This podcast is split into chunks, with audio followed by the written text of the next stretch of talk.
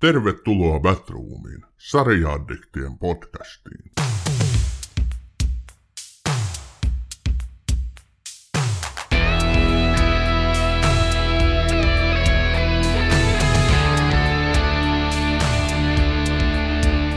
Tervetuloa Batroomiin, hyvät kuulijat.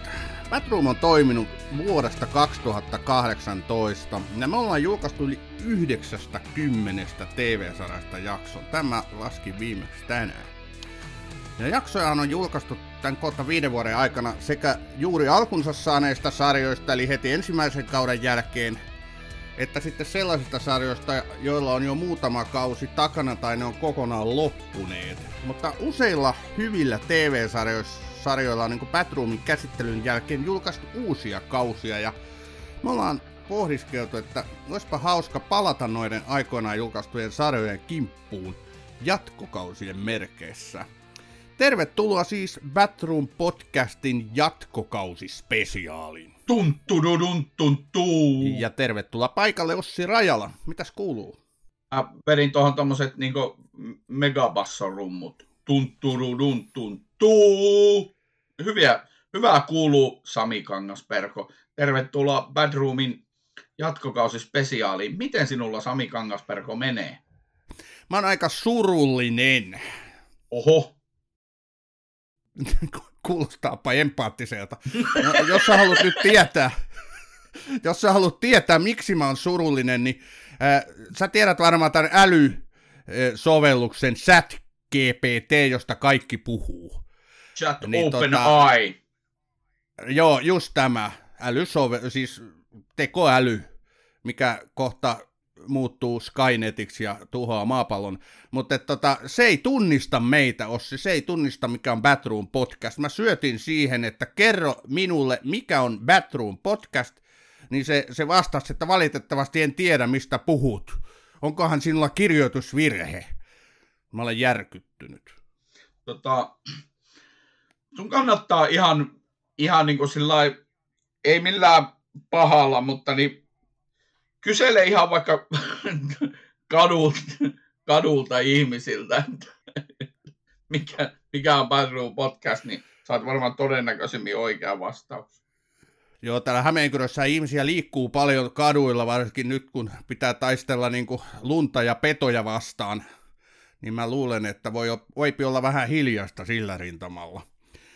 Mut hei, toi, lähdetäänkö uutisten pariin? Eli TV-sarjarintaman uusimmat ja puhutuimmat uutiset, niin ensimmäisenä voidaan kertoa, että Matt Reevesin The Batman-leffassa nähty pingviini saa oman TV-sarjansa. Eli Col- Colin Farrellin näyttelemä rikollispomo nostetaan parrasvaloon. Tässä oli hieno haastattelu herra Farrelliltä We Got This Covered julkaisussa, jossa hän puhui siis tästä tulevasta HBO Max-sarjasta. Farrell kertoo, että sarja tulee olemaan kahdeksan osainen ja se kertoo pingviinin nousta valtaan ja siitä, kuinka rikollispomo Falconen kuolema aiheutti valtatyhjön. Ja tämän sarjan tapahtumat sijoittuvat heti The Batman-elokuvan tapahtumien jälkeiseen aikaan.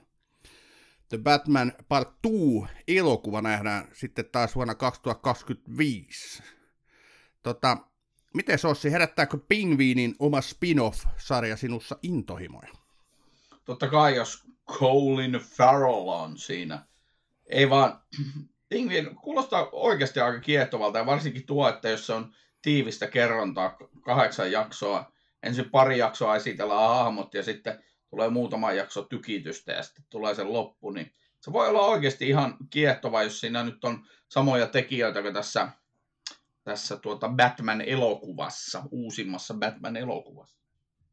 Joo, kyllä. Reevesin tuotantohan tämäkin tulee olemaan jollain tasolla. En tiedä, tekeekö äijä itse tai onko mukana niin ohjauspuikoissa vai onko ihan tuottajana, mutta Reevesin nimi tässä kuitenkin vilahtaa. Että mä odotan myös, se oli erittäin hyvä hahmo. Farrell näytteli loistavasti sitä pingvinia siinä Reevesin The Batman-elokuvassa.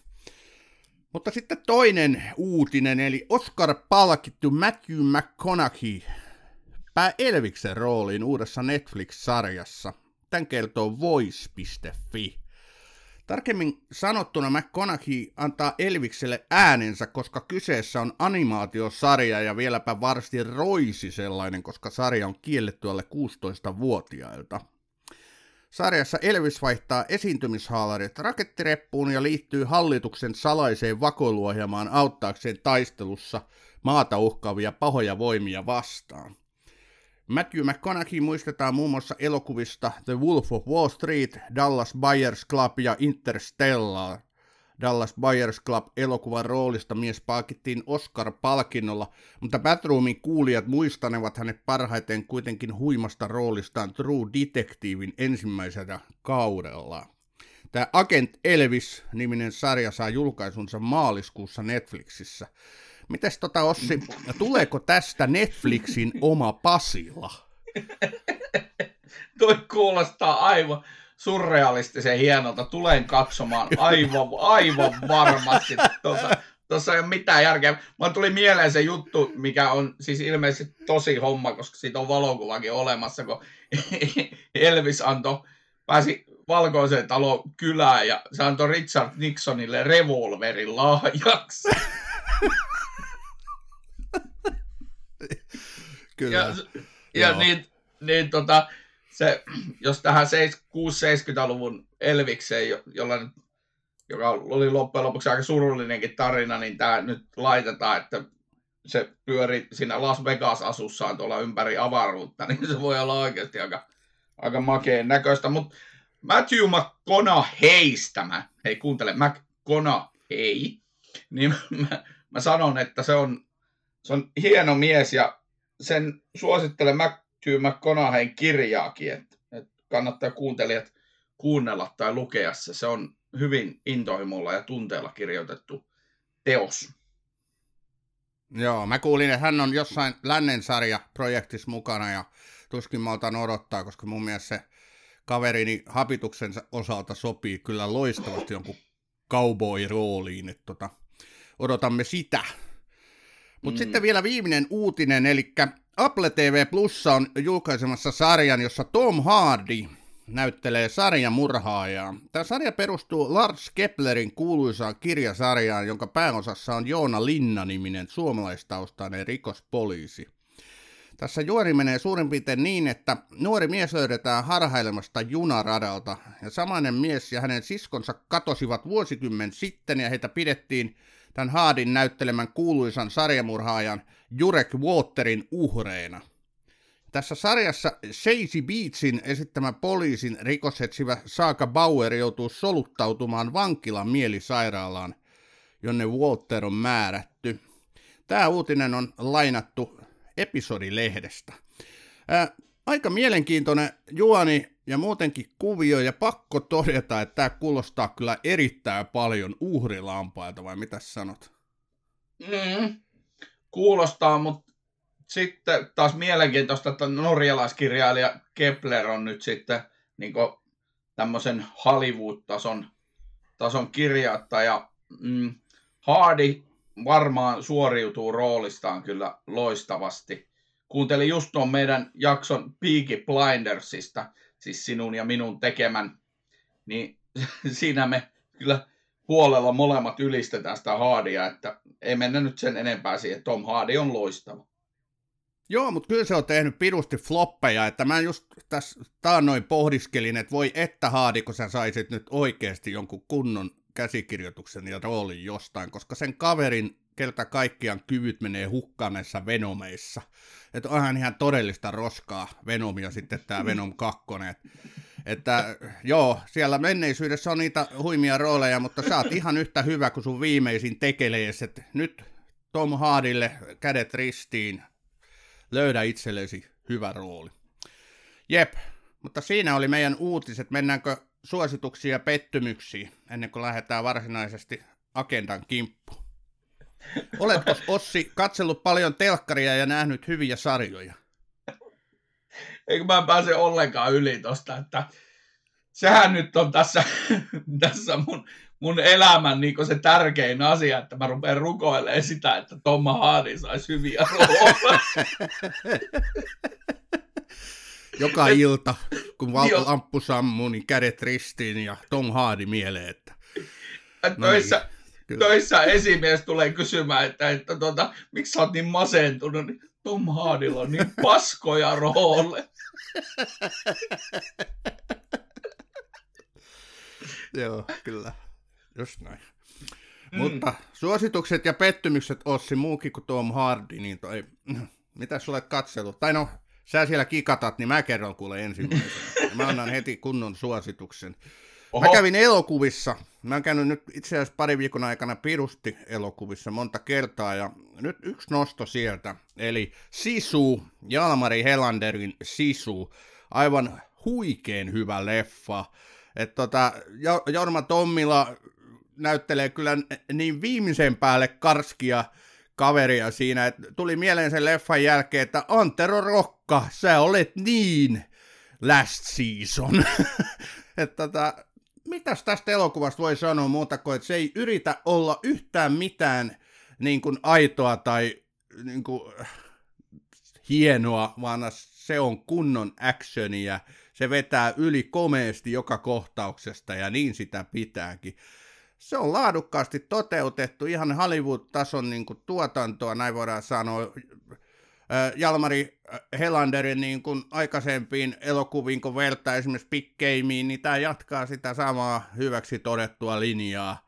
Mä nostan hattua ja tykkään erityisesti tietysti siis, koska tämä on suomalainen elokuva. Tässä tota, on, on tota, myöskin erittäin hyviä rooleja ulkopuolisilta tai ulkomailta tulleita henkilöitä, kuten tämä Axel Henning, joka näyttelee sitä natsipäällikköä, niin erittäin hyvä rooli. Oletko nähnyt Sisun jo? En ole vielä nähnyt, mutta varmaan se pitää jossain vaiheessa, jossain vaiheessa tuijata. Se on tota, siitä on ainakin paljon ollut puhetta ja tuossa yhteinen ystävä, tuttavamme Allu Chaskarihan Mikä homma podcastiin teki hienot, hienot haastattelut Tommilasta ja Jalmari Helanderista sinne YouTube-kanavalle. Joo, kattokaa ihmeessä, todella hyvä haastattelu ja, ja varsinkin mitä se Tommila vastailee siinä Allulle, niin se oli mun mielestä tosi mielenkiintoista kuunneltavaa. Katsokaapa. Joo, Joo se, oli, se oli kyllä totta. Ja, niin syöttö ja lapaa ja Tommila kertoo avoimesti asioista. Mä sitten tota, menen tämän Jorma Tommilan aasinsiltana, koska se kertoo siinä haastattelussa muun muassa ratsastusharrastuksesta ja siitä, miten se opetteli ratsastaan tätä sisuelokuvaa varten taas jälleen uudestaan, niin mä menen Yellowstoneen. Mä en muista, onko mä tässä podcastissa sitä suositellut, jos on, niin ei se haittaa. Antaa mennä vaan, koska äh, Yellowstonein eka kausi oli vähän semmoista, en oikein tiennyt mihin, mihin se vie, mutta nyt ollaan jo olen jo itse pitkällä siellä kolmannen kauden loppupuolella, niin se sarja ottaa kyllä ihan uusia kiekkoja siinä toisella, toisella kaudella ja niihin rooliahmoihin tulee syvyyttä ja tarinaan tulee uusia vivahteita, niin dikkaan tosi paljon ja eihän se nyt heikko homma ole, mennään pitkin, pitkin Montanan peltoja, niin tota, täyttä laukkaa tuollaisella kvartterilla ja Mustangin hevosella, niin on se hieno. Hevosmies tykkää, hevosmies tykkää.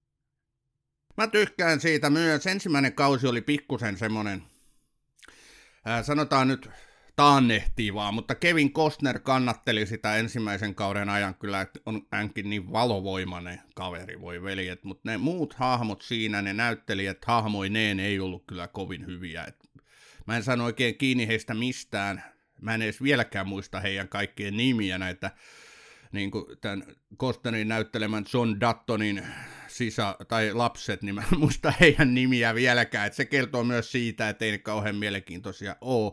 Toinen kausi on tosiaan ollut paljon parempi, mä oon nyt kakkoskauden niin kuin puolivälin ohittanut, että nyt siellä on alkanut tosiaan tapahtua. Se, se sarja on kyllä aika raju, että se ei ole kyllä mitään niin kuin kevyttä draamaa, vaan se vetää kyllä niin kuin jostain Dallasistakin aika lailla ohi, että pyssy paukkuu ja muuta lännen laki niin sanotusti, mutta se on mielenkiintoinen ja ne, se ympäristö siinä on aivan upea, että jos se Montana luonto ja kaikki ne vuoret, metsät ja, ja tasangot, niin kyllähän se semmoista silmäkarkki myöskin katselijoille tarjoaa, että suosittelut myös minulta. Mutta mä tota, mä suosittelen nyt erittäin ihanan leppeää ja kevyttä sarjaa nimeltä Only Murders in Building, eli Disney Plusan sarja. Siinähän vanha kunnon Steve Martin ja Martin Short ovat pääosissa, ovat myös tuottaneet tätä sarjaa, ja sitten vielä kolmikkoa täydentää Selena Gomez, eh, jonka mä luulin olevan jo niin kuin, tota, meritoitunut näyttelijä, mutta eipä hän juuri olekaan, vaan hän on laulajana enemmänkin niin kunnostautunut. Mutta tämä kolmikko siis alkaa tutkia talossaan tapahtunutta murhaa ja podcast-faneina he perustavat tälle murhalle oman tutkivan podcastin selvittääkseen, kuka se murhaaja oli. Tämä on erittäin hauska sarja. Tämäkään ei niinku tarjoa välttämättä mitään mahtavia niinku räjähdyksiä tuolla aivosoluissa, vaan että tämä on just semmoinen kiva, tähän niinku pimeään vuoden aikaa kuuluva sarja katsoa. Että tota, mä tykkään todella, mä oon nyt kaksi kautta katsonut ja kolmatta odotan. Ja totta kai tämmöisenä podcast-hostaajana, mitä me sun kanssa ollaan, niin sekin, sekin on tosi hauskaa seurata sitä, sitä touhua. Me emme nyt kyllä vielä ole saaneet 50 000 dollaria niin sponsorirahaa tämän Batroomin tuottamiseen, mutta muuten kai me voidaan heitä kollegoiksi kutsua. Onko sä kattonut Only Murders in Building? Ei se on kyllä listalla ihan taatusti tuun kattoon sen, koska se on itse asiassa heti kun otin, otin Disney Plussa, niin se tuli siellä etusivulla, mutta mm. tuota, jos, jostain syystä niin se nyt on vain jäänyt, koska tätä viihdetarjontaa tuntuu olevan niin paljon. Kun sä puhuit tuommoisesta helposta ja mukavasta katsottavasta, niin minä taas puolestani katsoin tässä taannoin Bullet Trainin, tuolta, se oli tullut Viaplayhin, ja tota, sehän on aivan päätön elokuva, siis silleen niin kuin, silleen niin kuin se, siinä vaan luotijuna menee ja sitten siinä on Bad Bunny pop, populaarikulttuurin viime vuoden striimatuin artisti on siinä sitten yhtenä meksikolaisena palkkamurhaajana muun muassa ja sitten se saa siinä mielenkiintoisen roolin ruumiina, mutta siis se, se oli kepeää, hauskaa viihdettä ja varmaan siellä olisi joku muukin sopinut kuin Brad Pitt, mutta Pitt oli siinä omassa roolissaan just riittävän hyvä ja se oli ihan, se oli ihan hauska, mutta ei se mikään semmoinen, semmoinen myöskään semmoinen maata mullistava kokemus ollut. Joo, samat sanat muuta, että se on kepeää hyvää action-viihdettä, missä ei tosiaankaan mitään, se jää semmoisena hyvänä muistona mieleen se elokuva, mutta ei se mitään sen suurempia fiiliksiä tarjoaa. Ja mun mielestä Brad Pitt on ihan hyvä siinä roolissa. Että vähän erilainen, mitä hän on yleensä. Että sellaisen, sellaisen muistikuvan mä siitä sain. Mm, ja sitten sit siinä vielä vilahtaa pari, pari tämmöistä isohkoa Hollywood-tähteä semmoisessa tyyli puolen minuutin kohtauksissa. Joo, totta. Mä suosittelen vielä tämmöistä elokuvaa kuin The Menu, joka löytyy myös Disney Plussa, tätä Mark Mylodin tekemä elokuva, missä Ralph Fiennes ja Anya Taylor-Joy on pääosissa ja myös Nicholas Holt. Tää, tästähän on puhuttu tästä elokuvasta aika paljon, sitä on suositeltu aika paljon. Mä, mä myös tykkäsin siitä. Siinä on semmoinen juoni, että on tämmöinen huipputason, oikein överi huipputason ravintola tuolla jossain saaressa ja sinne sitten kutsutaan ihmiset, jotka menevät paikalle ja näiden ruokalajien, mitä muuten sitten riittää, niin aikana alkaakin tapahtua kummia. Mä en nyt spoilaa tässä mitään, mutta siinä on aika erikoinen se juoni ja tässä on tosi hyvät näyttelijäsuoritukset. Tuo Ralph Fiennes on kyllä sellainen kaveri kanssa, että vähän niin kuin paranee, parantaako juoksua näin elokuva, elokuvan jälkeen, että mä tykkään hänestä paljon. Ja Anja Taylor se ei koskaan petä, tosin tässä hän on nyt pikkusen, pikkusen jotenkin ajoittain kateissa, mutta että suositus semmoiseen tavalliseen leffa-iltaan The Menu. Uskon, että kaikki tästä jotenkin niin kuin tykkää. Tämä ei ole mikään sellainen kauheutta ristiriitoja herättävä elokuva varmasti. Onko sä jo sen kattonut? Joo, mä katsoin menu ja mä kysyin Twitterissä Henry Alenilta, että montako kertaa se on kattonut sen tämän menu elokuva. Ale, Ale vastasi, että ainoastaan kerran mä en tykännyt lopusta. no niin, tekisi mieli spoilata, mutta ei spoilata. Toi oli hauska, että sä menit Alenilta kysymään. No, Joo. olisit kysynyt, että saiko sä vaikutteita tästä niin kuin elokuvan niin kuin tarjonnasta, eli näistä ruokalajeista ja hienoista nimistä ja muista, mitä ne pitää sisällä? Mm. Joo, olisi pitänyt varmaan, mutta tota, se oli niin tyrmäävä se ensimmäinen vastaus, että mä en sitten jatkanut tätä dialogia sen pidemmälle. Onko sulla vielä suosituksia vai mennäänkö pettymysten puolelle? Me pettymyksiä. Mä yritin kaivaa. Mä, mulla oli jotain pettymyksiä, mutta mä sanon pettymykseksi vaikka se, että joutu palaa loman jälkeen töihin tähän. Mulla ei ole muita pettymyksiä. mulla on yksi pettymys. Ja tämä oli vielä sitäkin suurempi pettymys, kun kaikille muille tämä on ollut niin kuin iso hittisarja ja tota, paljon tullut suosituksia ja kehuja ja muita, muun muassa sinulta. Eli kyseessä on Daamer, tämä sarjamurhaaja-sarja, eh, jota Ivan Peters, jossa Ivan Peters näyttelee. Tämä on siis niin ahdistava ja synkkä sarja, että mun oli pakko jättää se kesken. Mä en keltä kaikkiaan ollut siinä moodissa, että mä katsoisin jotain sarjamurhaajan niin kuin touhuja. Tässä sarjassa meinaa kyllä esitellään ne touhut aika yksityiskohtaisesti. Tämä on pelkkää niin kuin tämmöistä ranteet auki meininkiä koko sarja, vaikkakin erittäin hyvän suorituksen tosiaan Ivan Peters tässä vetää, ei mitään niin kuin häneltä pois. Mutta mä en usko, että mulla tulee olemaan sellaista fiilistä, että mä jotenkin nauttisin tämän sarjan kattomisesta. Eli mä en todennäköisesti palaa tämän sarjan kimppuun.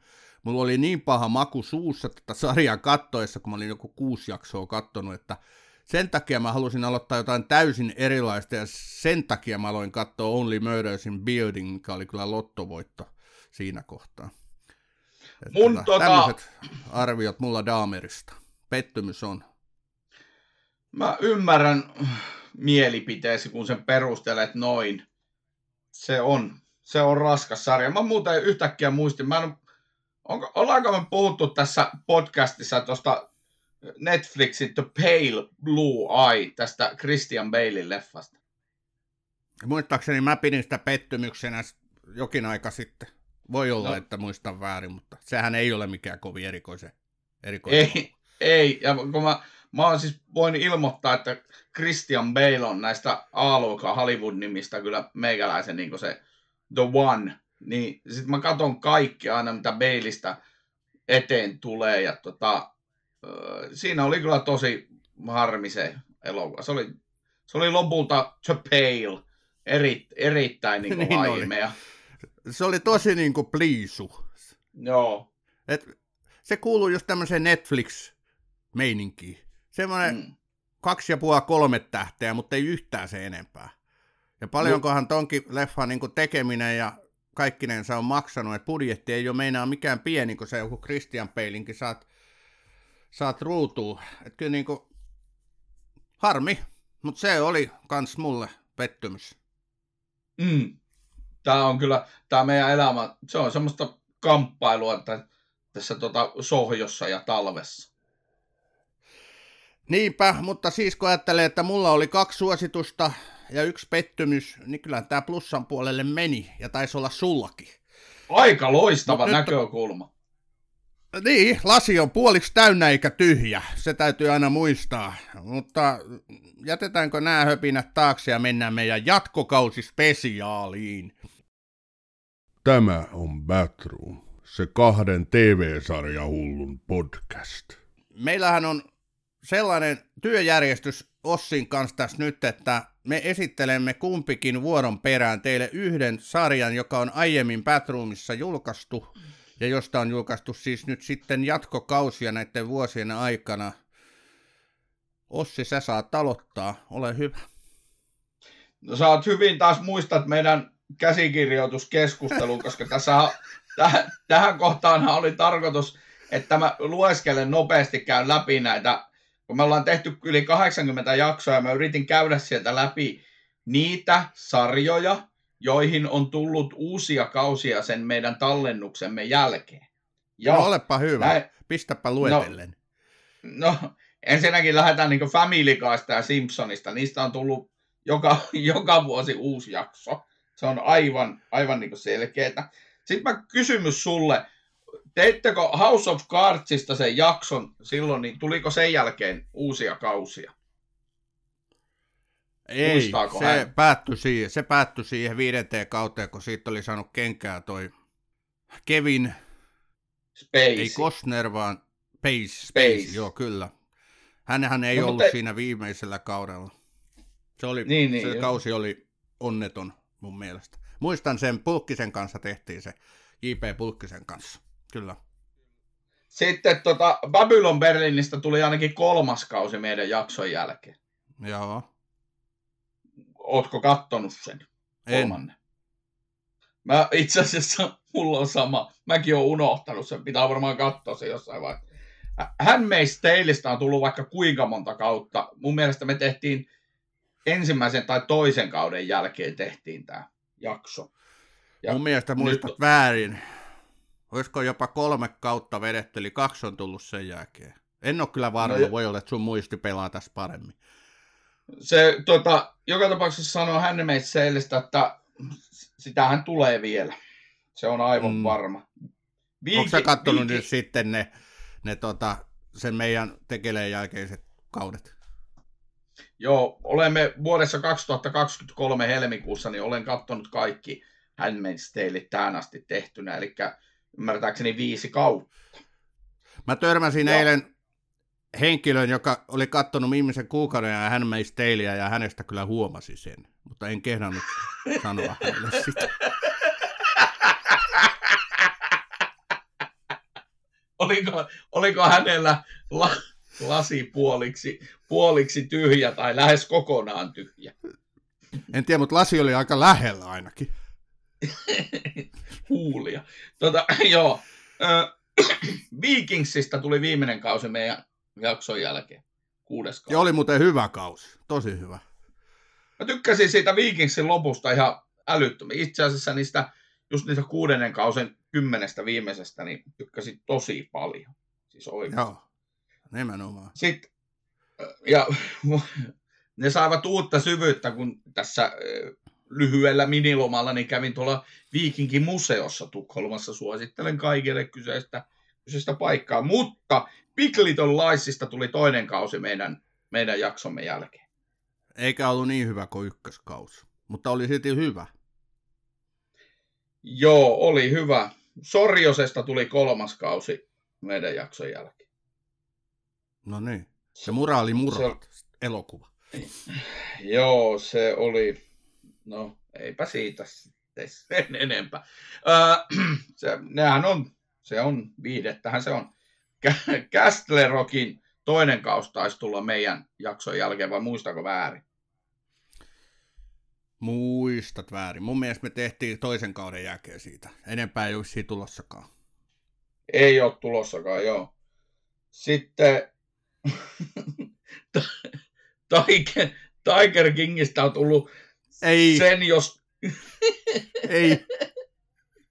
Okei, okay. mutta siitä on, Tiger Kingistä on tullut monta dokumenttia eri, eri medioissa. Se, jos, voit, jos äänestettäisiin mikä on huonoin sarja, mistä Batroom on tehnyt jakson, niin se voittaisi mun mielestä ylivoimaisesti. Mm. Killing Even lopetuskausi tuli meidän jakson jälkeen. Ai ai joo. Se, se on muuta vielä katsomatta, mutta missään en voi olla törmäämättä spoilereihin. Että tota, no, täytyisi katsoa se äkkiä alta pois. Mm. Ö, Billionsista tuli se, ainakin se huono kuudes kausi tuli. Missä tuli ei ole, tota- joo, Damien, äh, Luisia ei ole siinä käsittääkseni, mä en ole sitä kattonut. Mutta onko siitä nyt tullut vielä senkin jälkeen, missä se Luis Ei. on? Ei ole, mutta tulossa on ilmeisesti. Kun Damian Luisilla on nyt muita projekteja, niin ne käsikirjoitti sen siitä yhden kauden ajaksi ulos. Eikä sitä sarjaa nyt jaksa katsoa, jos ei siinä ole Damian Luisia. Että ei se nyt pelkästään ton varassa ton, sanois nyt tää partaherra. Mm, Hyvä ko- Siamatti. Niin, Paul Cia- Paul ja Matti, joo. Niin ei se nyt pelkästään hänen varassaan pysy se sarja. Mm. Lupi, Lupiinista tuli toinen kausi sen jälkeen, kun me puhuttiin tässä podcastissa siitä. Ja Onko sitten varma, mun mielestä, että ei puhuttu silloin, kun... Meillä oli En yhteisjakso Lupään ja Sherlock. niin oli joo. Mutta tota, joka, se, mistä mä oon varma, että rahapaja loppui meidän jakson jälkeen, koska me tallennettiin se just siihen alle ennen kuin tuli se loppu. Joo. Eikä ja ole kattonut sit... sitä loppuun. Okei. Okay. Mutta miten Mandalorian? Tuliko eka jakso? Ei kun kahden kauden jälkeen me tehtiin Mandalorianista. Ja nythän tulee Uff. juuri kohta se kolmas kausi. Aivan loistavaa. Okei, no sit sä voitkin aloittaa tässä, kun mä kävin tämmöisen lyhyen kertauksen näistä meidän, meidän tota, tehdyistä, niin sä voit aloittaa omalla, omalla sarjallasi. Me tosiaan Ossi kanssa päätettiin, että me tehdään nyt kolmesta per naama, eli yhteensä kuusi sellaista sarjaa käydään nyt läpi, josta on tullut jatkokaudet, ja jotka ovat sen arvoisia, että niistä pitää teille puhua. Mun ensimmäinen sarja, mistä mä nyt haluan teille puhua, on vähän tylsä valinta.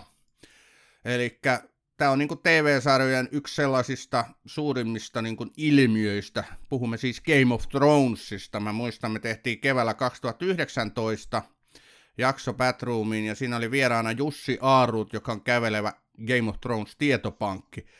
Oli seitsemäs kausi just tullut, ja meillä oli pikkusen semmoinen niin kuin, tota, huolestuneisuus ilmassa, että mitenköhän tässä käy, koska seitsemäs kausi oli iso pettymys, kuusi ensimmäistä kautta oli ollut aivan loistavia. Puhutaan niin kuin maailman parhaammasta TV-sarjasta kenties, mutta sitten seiskakausi tiputti sitä arvoasteikkoa. Ja tota, kasikausi tuli sitten, ja sitähän ei ole Batroomissa käsitelty, sitä on kyllä käsitelty maailmankirjallisuudessa ja vaikka missä analyyseissä ihan puhki ja loppu.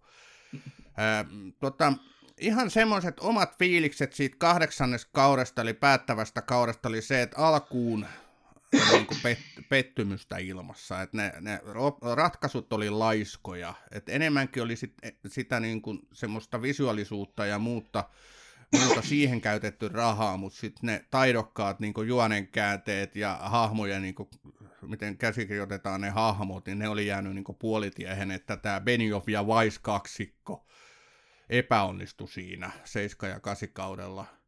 Mutta sitten kävi niin, että mä kävin, mä katselin sitten myöhemmin sen kasikauden uudestaan ja sitten tavallaan niin kuin palaset loksahteli paremmin paikoilleen, että esimerkiksi kun Arja tappaa ää, yön kuninkaan, niin se oli alkuun silloin, kun sen katsoi eka kerran sen kauden, niin se oli ihan niin kuin älytön ratkaisu, mutta mitä? Että tääkö se nyt oli?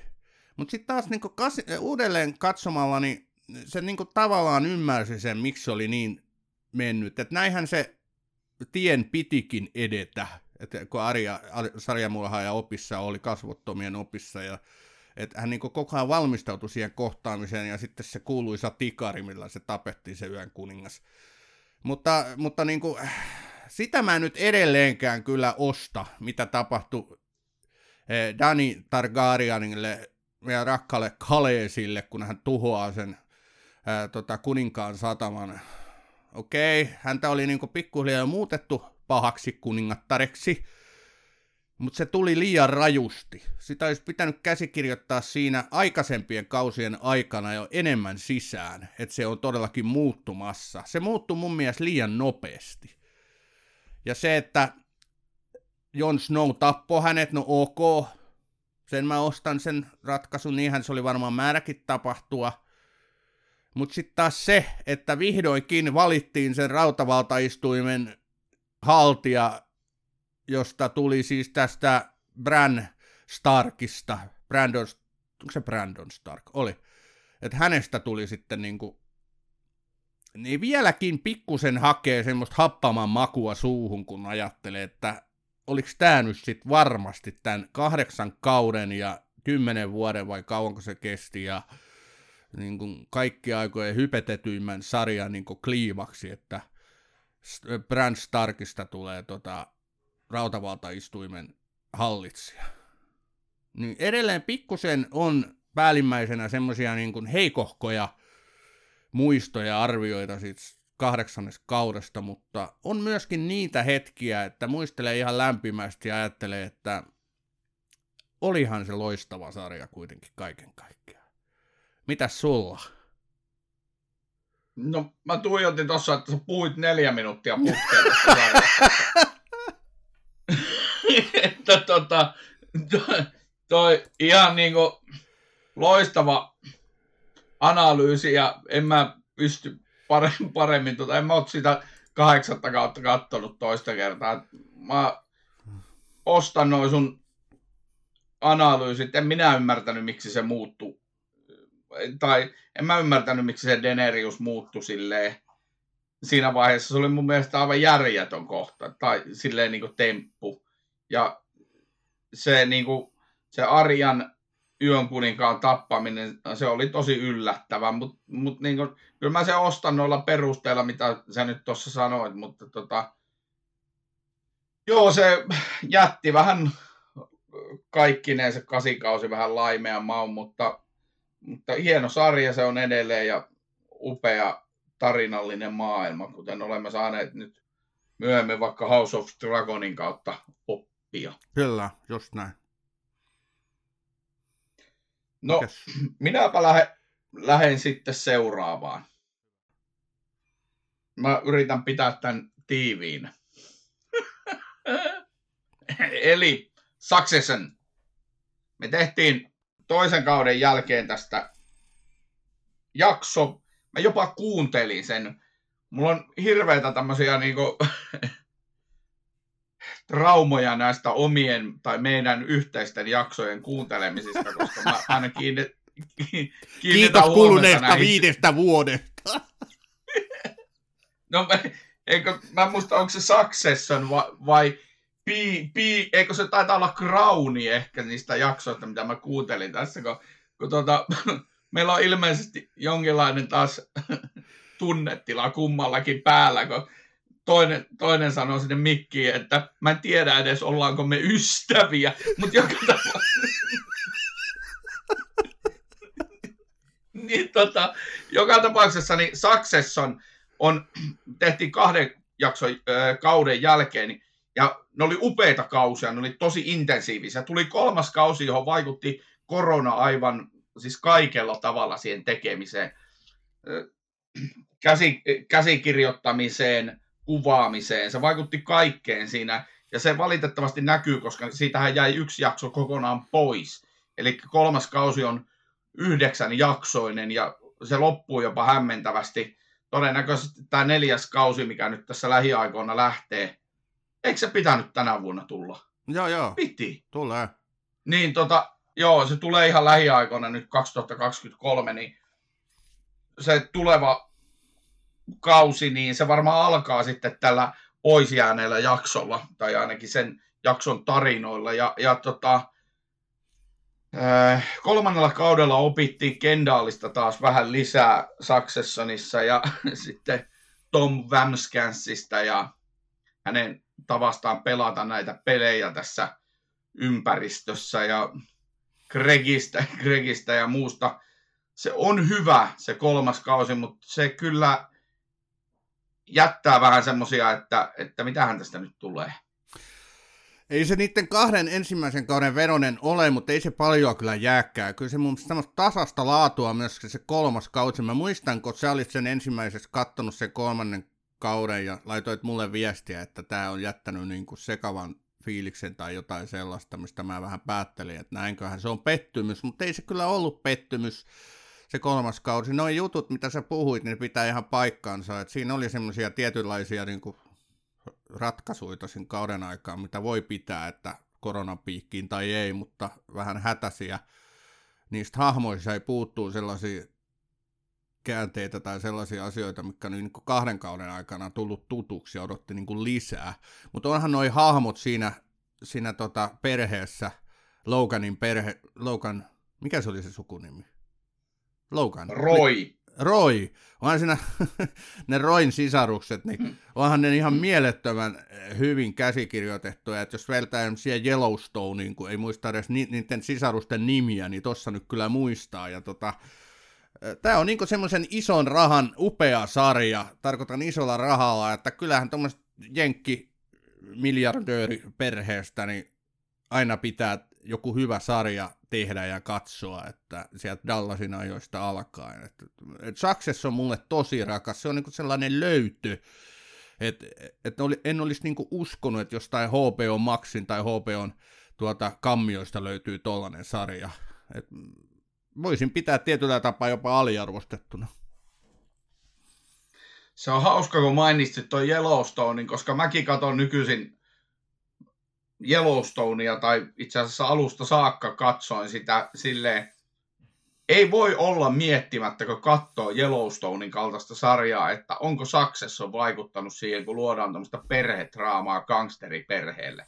Niin se on, se on vaikuttanut siihen ihan väistämättä, mutta siis Success on varmaan vaikuttaa tämän tyylisiin sarjoihin tulevaisuudessakin, koska se, se sarjan intensiivisyys ja tavallaan semmoiset suorat leikkaukset huumorista tämmöiseen tosi vakavaan draamaan, mm. niin ne mm. on tosi jyrkkiä ja Kyllä. toimivia. On todella, kuinka upeasti se on käsikirjoitettu, että siihen on pystytty sisällyttämään just tämmöistä syvää draamaa, tragikomediaa, sitten ihan pelkkää puhdasta komediaa. että siinä on semmoisia hahmoja, Joo. jotka on lähtökohtaisesti huvittavia ja hauskoja, niin kuin sit just se Tom Wanbauk, mikä sen sukunimi on. Aika lähellä, aika lähellä. Sait alun oikein, se on Whamscams. Whamscams. Just sanoin, että niiden kaikki nimet muistaa, eikä sykään kuitenkaan muista.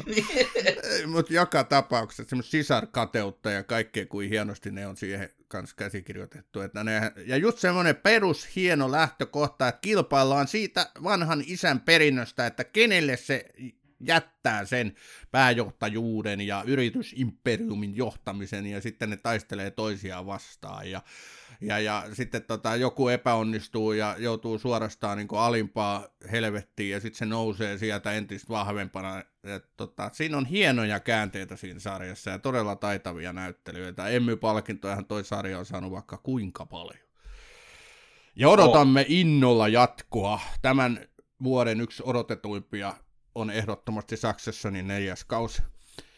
Mutta okei, jos mä menen sitten seuraavan sarjan kimppuun, että tästä sarjasta puhuttiin heti alkuvuodesta 2019, ja jos oli Game of Thrones mulle, meille rakas, niin tämä seuraava sarja on ainakin mulle ollut yksi rakkaimmista, eli kyseessä on The Walking Dead. Tota, Walking Deadistä ensimmäisen viiden kauden aikana voidaan puhua, että se oli mulle ihan maailman paras TV-sarja. jopa Game of Thronesin veroinen siinä parhaimmillaan.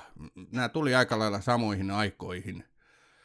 niitä oli kiva katsoa ja hypettää ja, ja kuulua kaiken maailman nettiyhteisöihin. Mäkin liityn The Walking Dead-yhteisöihin se, se, se niin nostatti valtavan hypen niitä tiettyjä hahmoja kohtaan, esimerkiksi tätä Daryl Dixonia, jota näyttelee Norman Reedus, niin hänestä tuli niin suosittu, että hänelle perustettiin tämmöinen oma If Dario Dies with Riot yhteisö, ja mä, mä kävin siellä kirjoittamassa. Mutta joka tapauksessa 2019 alkuvuodesta me Sofia Tavastin kanssa, joka on siis Ylen toimittaja ja tämmöistä kauhuaiheista podcastia silloin tuotti, niin hänen kanssaan höpistiin sarjasta. Sitä oli tullut silloin seitsemän jaksoa. Niigan oli juuri tullut sarjaan ja mätkinyt pesäpallomailalla kaksi hahmoa kuoliaaksi siinä oli pikkusen näkyvissä siinä sarjassa jo sitä, että nyt ollaan niin haipit nähty, että nyt on niin tasasta alamäkeä, ja valitettavasti niin siinä kävi. Walking Dead äh, kesti 11 kautta kaiken kaikkiaan. Me nähtiin juurikin vähän aika sitten se viimeinen kausi. Ja näistä viidestä ensimmä, viiden ensimmäisen huippukauden jälkeen nämä loput kuusi on ollut kyllä yhtä sun toista. Ei mitään elämää suurempaa, lähinnä semmoista hohojaa meininkiä.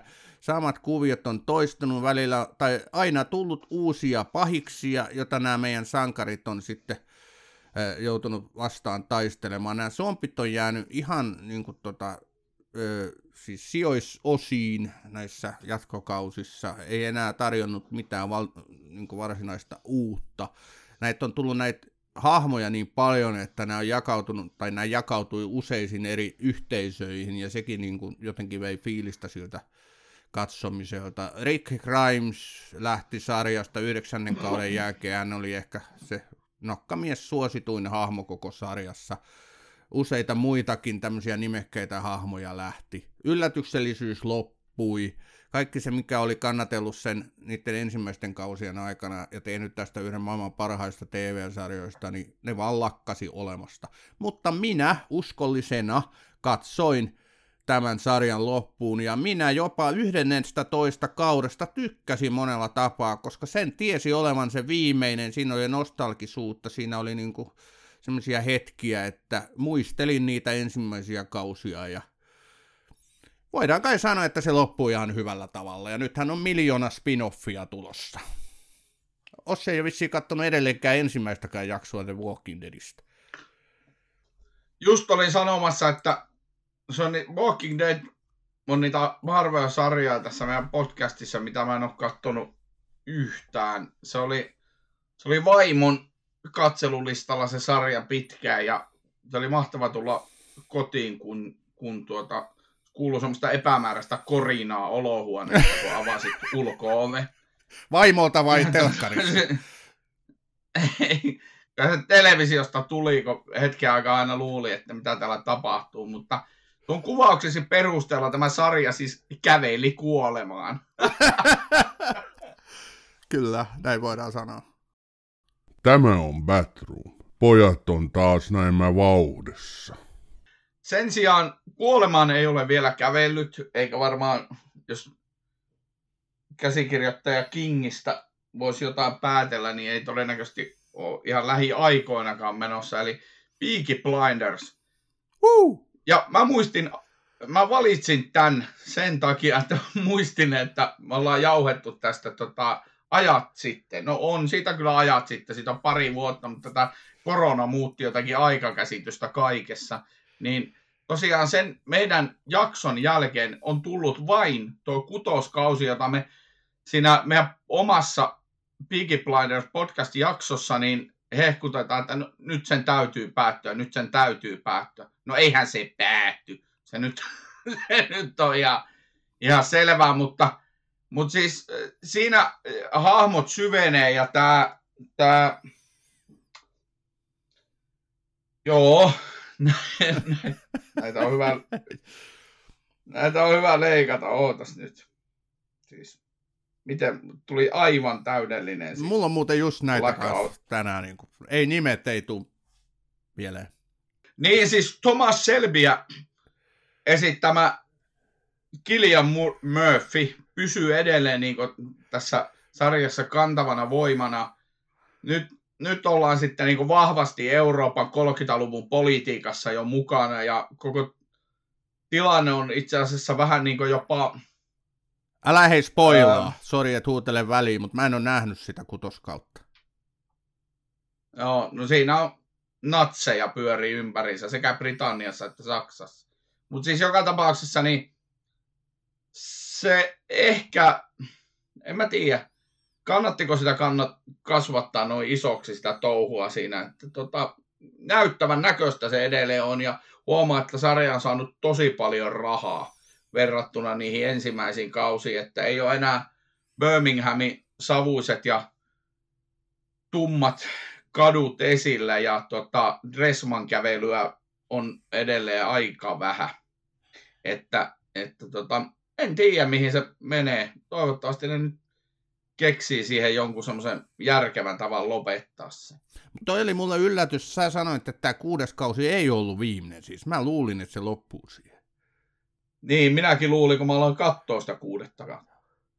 Aha, tämähän oli uutinen, mutta tota, se on odottamassa tuossa hyväilyä se kuudes kausi. Jotenkin ei vaan ole nyt päässyt sinne Blindersien kimppuun, vaikka on sitä usein yrittänyt tehdä. Aina on ollut tullut mukamas joku parempi sarja. Mutta tota, tai ei parempi, vaan joku mielenkiintoisempi. En tiedä, mutta Peaky Blindersin kuudes kausi ehdottomasti hyvin korkealla tuossa. Hei, sen mä, sen mä muuten sanon tuosta kuudennesta kaudesta, että siinä hienosti, kun siis Helen McCrory, Pollitätiä esittävä Helen McCroryhan siis kuoli siinä vitos- ja kutoskauden välissä, niin tota, se hienosti niin kuin nostetaan siinä siinä kutoskaudella esiin, vaikka hän on siis kuollut. Aa, okei. Okay. Hyvä, kiitos. Mä puhun nyt kolmantena eli viimeisenä omasta puolestani sellaisesta sarjasta, josta me ollaan vasta noin vuosi sitten tehty jakso, eli kyseessä on White Lotus, joka silloin ensimmäisen kauden jälkeen oli niin loistava meidän kummankin mielestä, että me tehtiin sitä heti Batroomin jakso. Kuinka monella tapaa se oli niin kuin vaikuttava se sarja.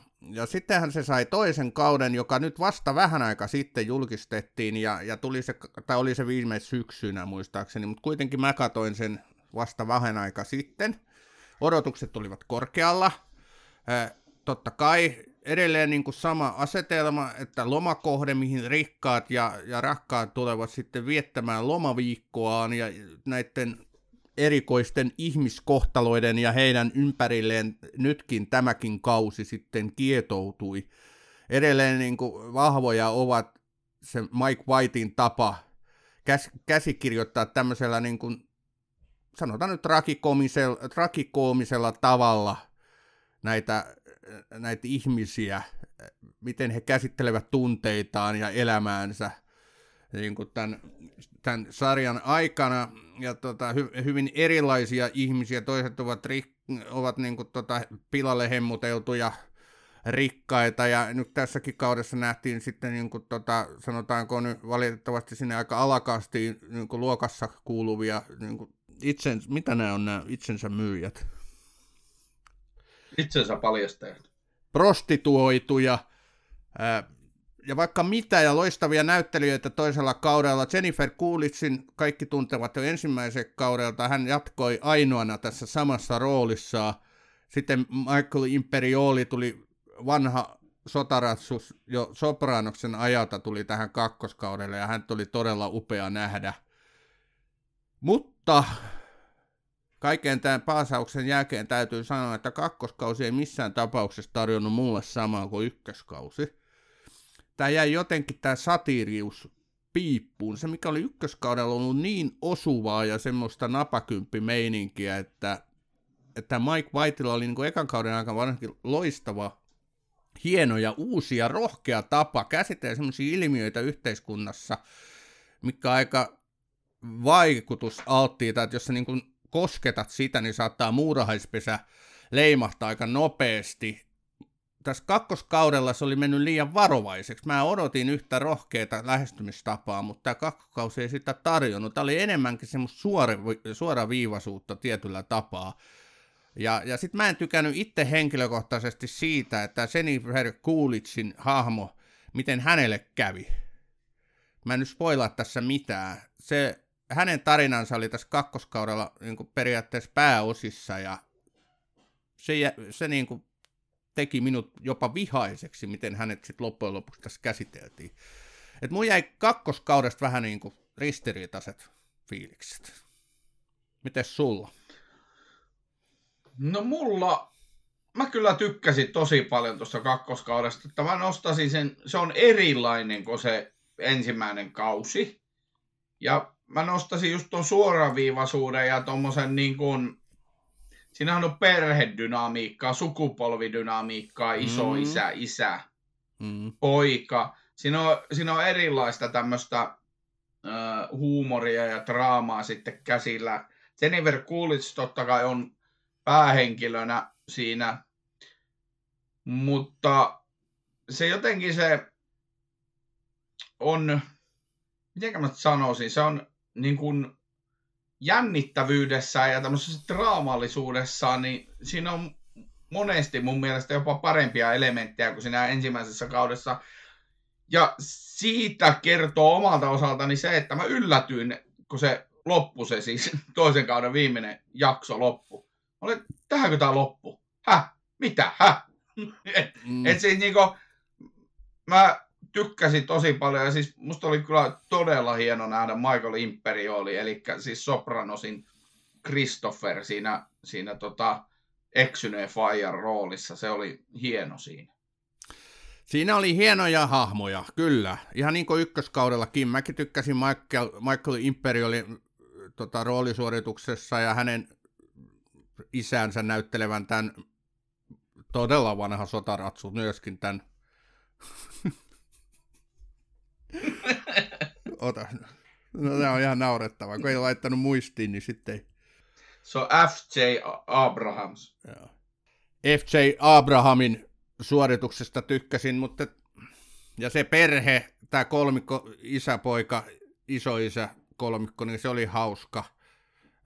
Sitten tämä pariskunta, tai nämä kaksi pariskuntaa, nämä kaveripariskunnat, jotka tulee viettää lomaviikkoa ja sitten sattuu ja tapahtuu siinä, sekin oli hyvä.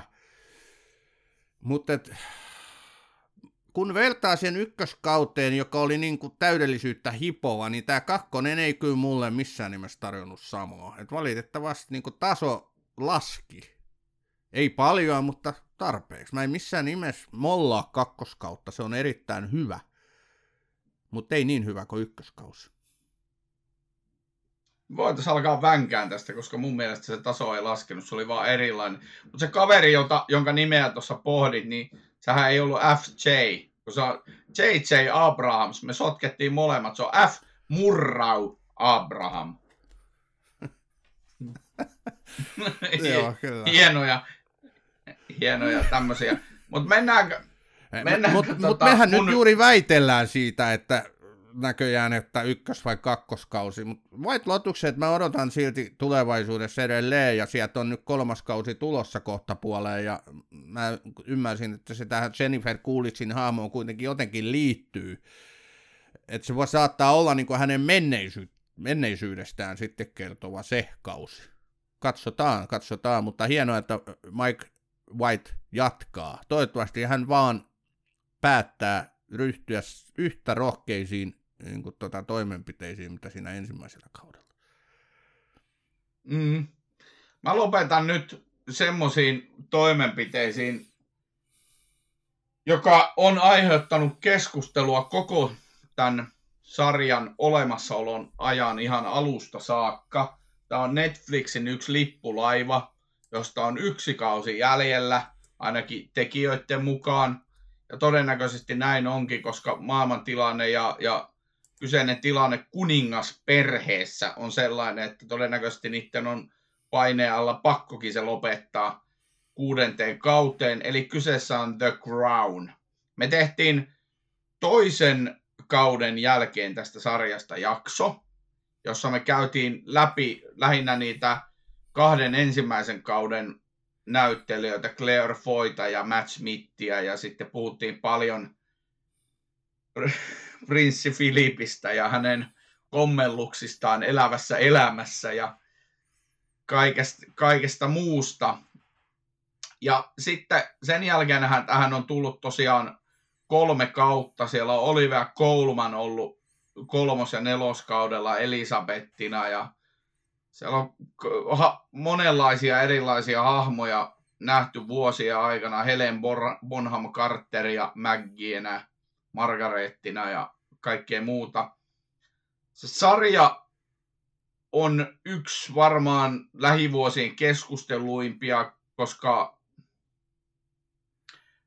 käsikirjoitus sanotaan, että se perustuu tosi tapahtumiin. No nythän tässä nyt on erinäiset ihmiset sanonut, että ei niistä mikään oikein perustu tosi tapahtumiin, eli siellä on tarinallistettu, mutta sit, sitten siellä on tosi paljon semmoisia juttuja, mitkä niinku on oikeasti tapahtunut, mutta niitä on vaan tämän käsikirjoituksen myötä muokattu. Ja on kyllä mielenkiintoista nähdä, minkälaisen lopetuksen ne tuolle sarjalle keksii, koska nythän on siis päähenkilöhän on oikeassa elämässä nyt kuollut. Ja itse asiassa Prince Philip kuoli vähän aikaisemmin. Ja tämä on niinku, tää, se asettaa jotenkin tuon koko sarjaa ihan uuteen valoon. Tavallaan kyllä, mutta mä oon lukenut, että käsikirjoittajalla on, tai siis ja tuottajalla on siis ää, tässä kyllä niinku ollut jo pitkään mielessä, mihin hän haluaa tämän kuninkaallisten tarinan päättyvän. Tämä on ollut aivan loistava sarja, yksi parhaista ehdottomasti viime vuosina, ja mä muistan myös, kun me tehtiin siihen Batroomin jakso, niin se taisi olla joku neljäs tai viides jakso, siis 2018 syksyllä. Claire Foy oli uskomattoman hyvä tässä roolissa ja valtavat saappaat jätti täytettäväksi. Olivia Kolman hänen niin kuin, tota, jälkeen se suoriutui ihan kohtalaisesti, ei tosin niin hyvin mun mielestä kuin Foy, mutta Imeda Staunton, joka oli tässä viimeisellä kaudella, viidennellä kaudella, oli sitten vai neljäs, ei kun viides, niin oli tota Elisabetin Viides. roolissa. Niin, niin hän oli yllättävän hyvä. Ja tässä on, niinku, tässä on ollut haasteena tässä sarjassa tietysti se, että kun tässä vaihdellaan näitä, näitä hahmojen esittäjiä niin paljon, tulee tosi nimekkäitä näyttelijöitä, niin kuin Dominic West tuli nyt Prince Charlesin rooliin, ja tota, Jonathan Price tuli Prinssi Philipin rooliin, ja sitten me ollaan nähty kaksi aivan fantastista prinsessa Dianan esittäjää. Mä muistan, kun me silloin jo spekuloitiin siinä meidän alkuperäisessä Batroom-jaksossa, että Diana tulee, kuka näyttelee Dianaa. No häntä on nyt sitten näytellyt muun muassa Elisabeth de Piski just viimeksi, ja kuinka uskomattoman upean roolin hän veti, että kyllä niin kerta kaikkiaan tarjoaa semmoisen uskottavan version juuri siitä aidosta prinsessa Dianasta, että mun mielestä Diana on vienyt koko tämän The Crownin shown. Muut jäävät kyllä niin kuin tavallaan jälkeen. Tämä on tarjonnut historiallisia tapahtumia, mistä on kyllä paljon ammentaa. Tämä on tarjonnut myös sellaisia tapahtumia, mistä en olisi uskonut, että tehdään niin kuin jaksoja, mutta nekin on ollut kuitenkin ihan hyviä. Ehkä ne on halunnut tarjota tämän kuninkaallisen hypetyksen niin kuin ohella sitten jotain semmoista arkista kansaan liittyvää nämä jaksot. Ja tässä on niin politiikka tullut mukaan, on, on Iso-Britannian pääministeri tietysti vaihtuu joka kauden mittaan, ja nämäkin on ollut näyttelijät todella hyviä. Kohtahan me saadaan sitten Tony Blair, en tiedä kuka häntä tulee näytteleen sitten tässä seuraavalla ja ehkä viimeisellä kaudella.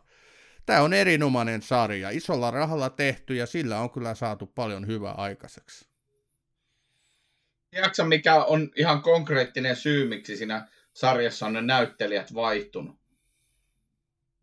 No, mikä? No, no, siinä, no siinähän on esimerkiksi, mikä tuli nyt Stranger Thingsissa vastaan, niin on pakko lopettaa Stranger Things seuraavaan jaksoon, koska, seuraavaan kauteen, koska näyttelijöiden palkat kasvoi niin isoiksi. Niin tässä, kato, kun on vaihtanut niitä näyttelijöitä parin kauden välein, niin nä- ne näyttelijät ei pysty niin nostattaa sitä omaa liksaansa aivan mielettömästi. Se on ihan Netflixin niin politiikkaa.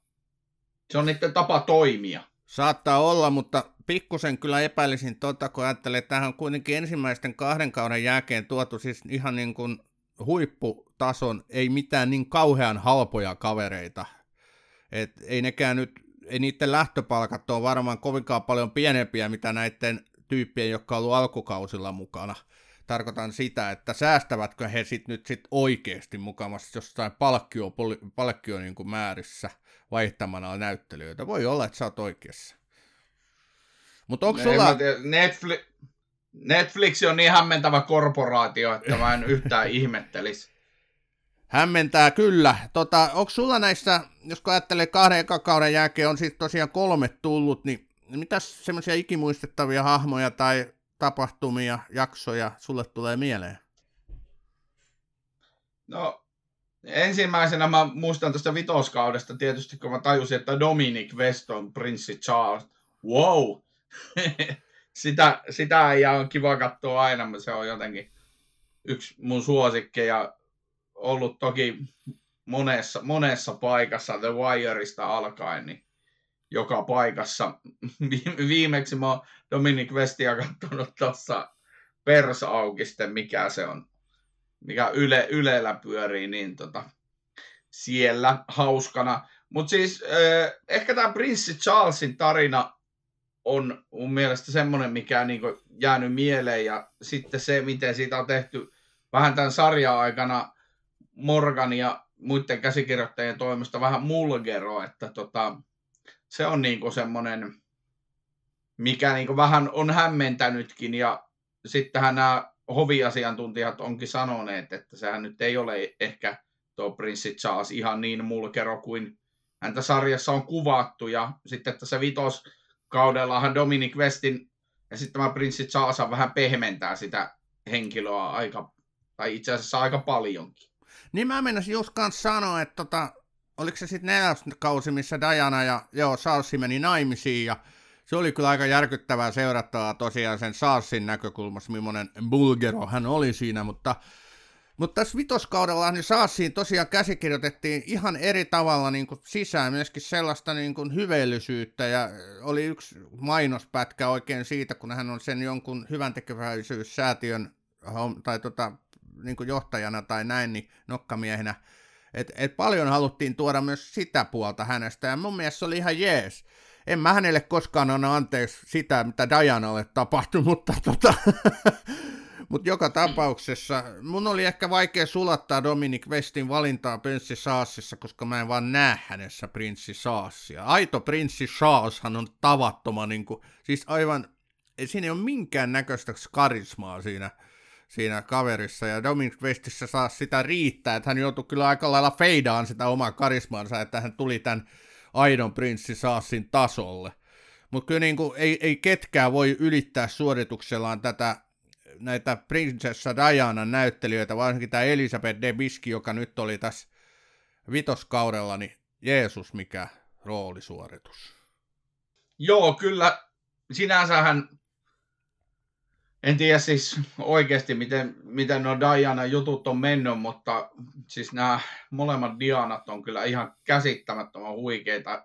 Ja ne, just tämä vitos, vitoskaudella ne eleet ja ilmeet, niin sanoin just rouvalle, kun katsottiin sitä, että ei, nyt tuntuu siltä niin kuin kuolleet olisi noussut, että tämä on niin kuin katsoa Walking Deadia, että tämä on niin kuin, se oli kyllä ihan huikeaa.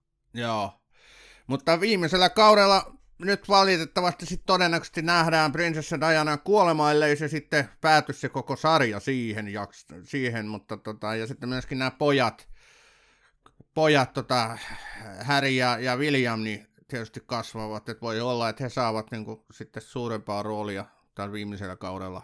Jää nähtäväksi, mutta kyllä Iso-Britannian historiasta on va- ottaa vaikka mitä tapahtumia, että edelleenkin rakastan tämän sarjan sitä historiallisuutta ja aitoutta. Tämä on dramatisoitu, mutta tämä on todella lähellä kuitenkin sitä aitoa tapahtumaa, että tykkään todella. Joo, siis esimerkiksi tässä tietysti muistuu läheisimpänä mieleen nämä viimeksi katsotut, eli tämä vitoskauden tinkaus, kun ne hallituksen kanssa tinkaa siitä la- Britannia laivasta, joka oli tämän, jota Filip ja Elisabeth piti hyvin tärkeänä niin Britannia koko valtiolle, Iso-Britannialle, ja sitten pääministeri John Major nyt ei ihan nähnyt samalla lailla sitä asiaa. Kyllä.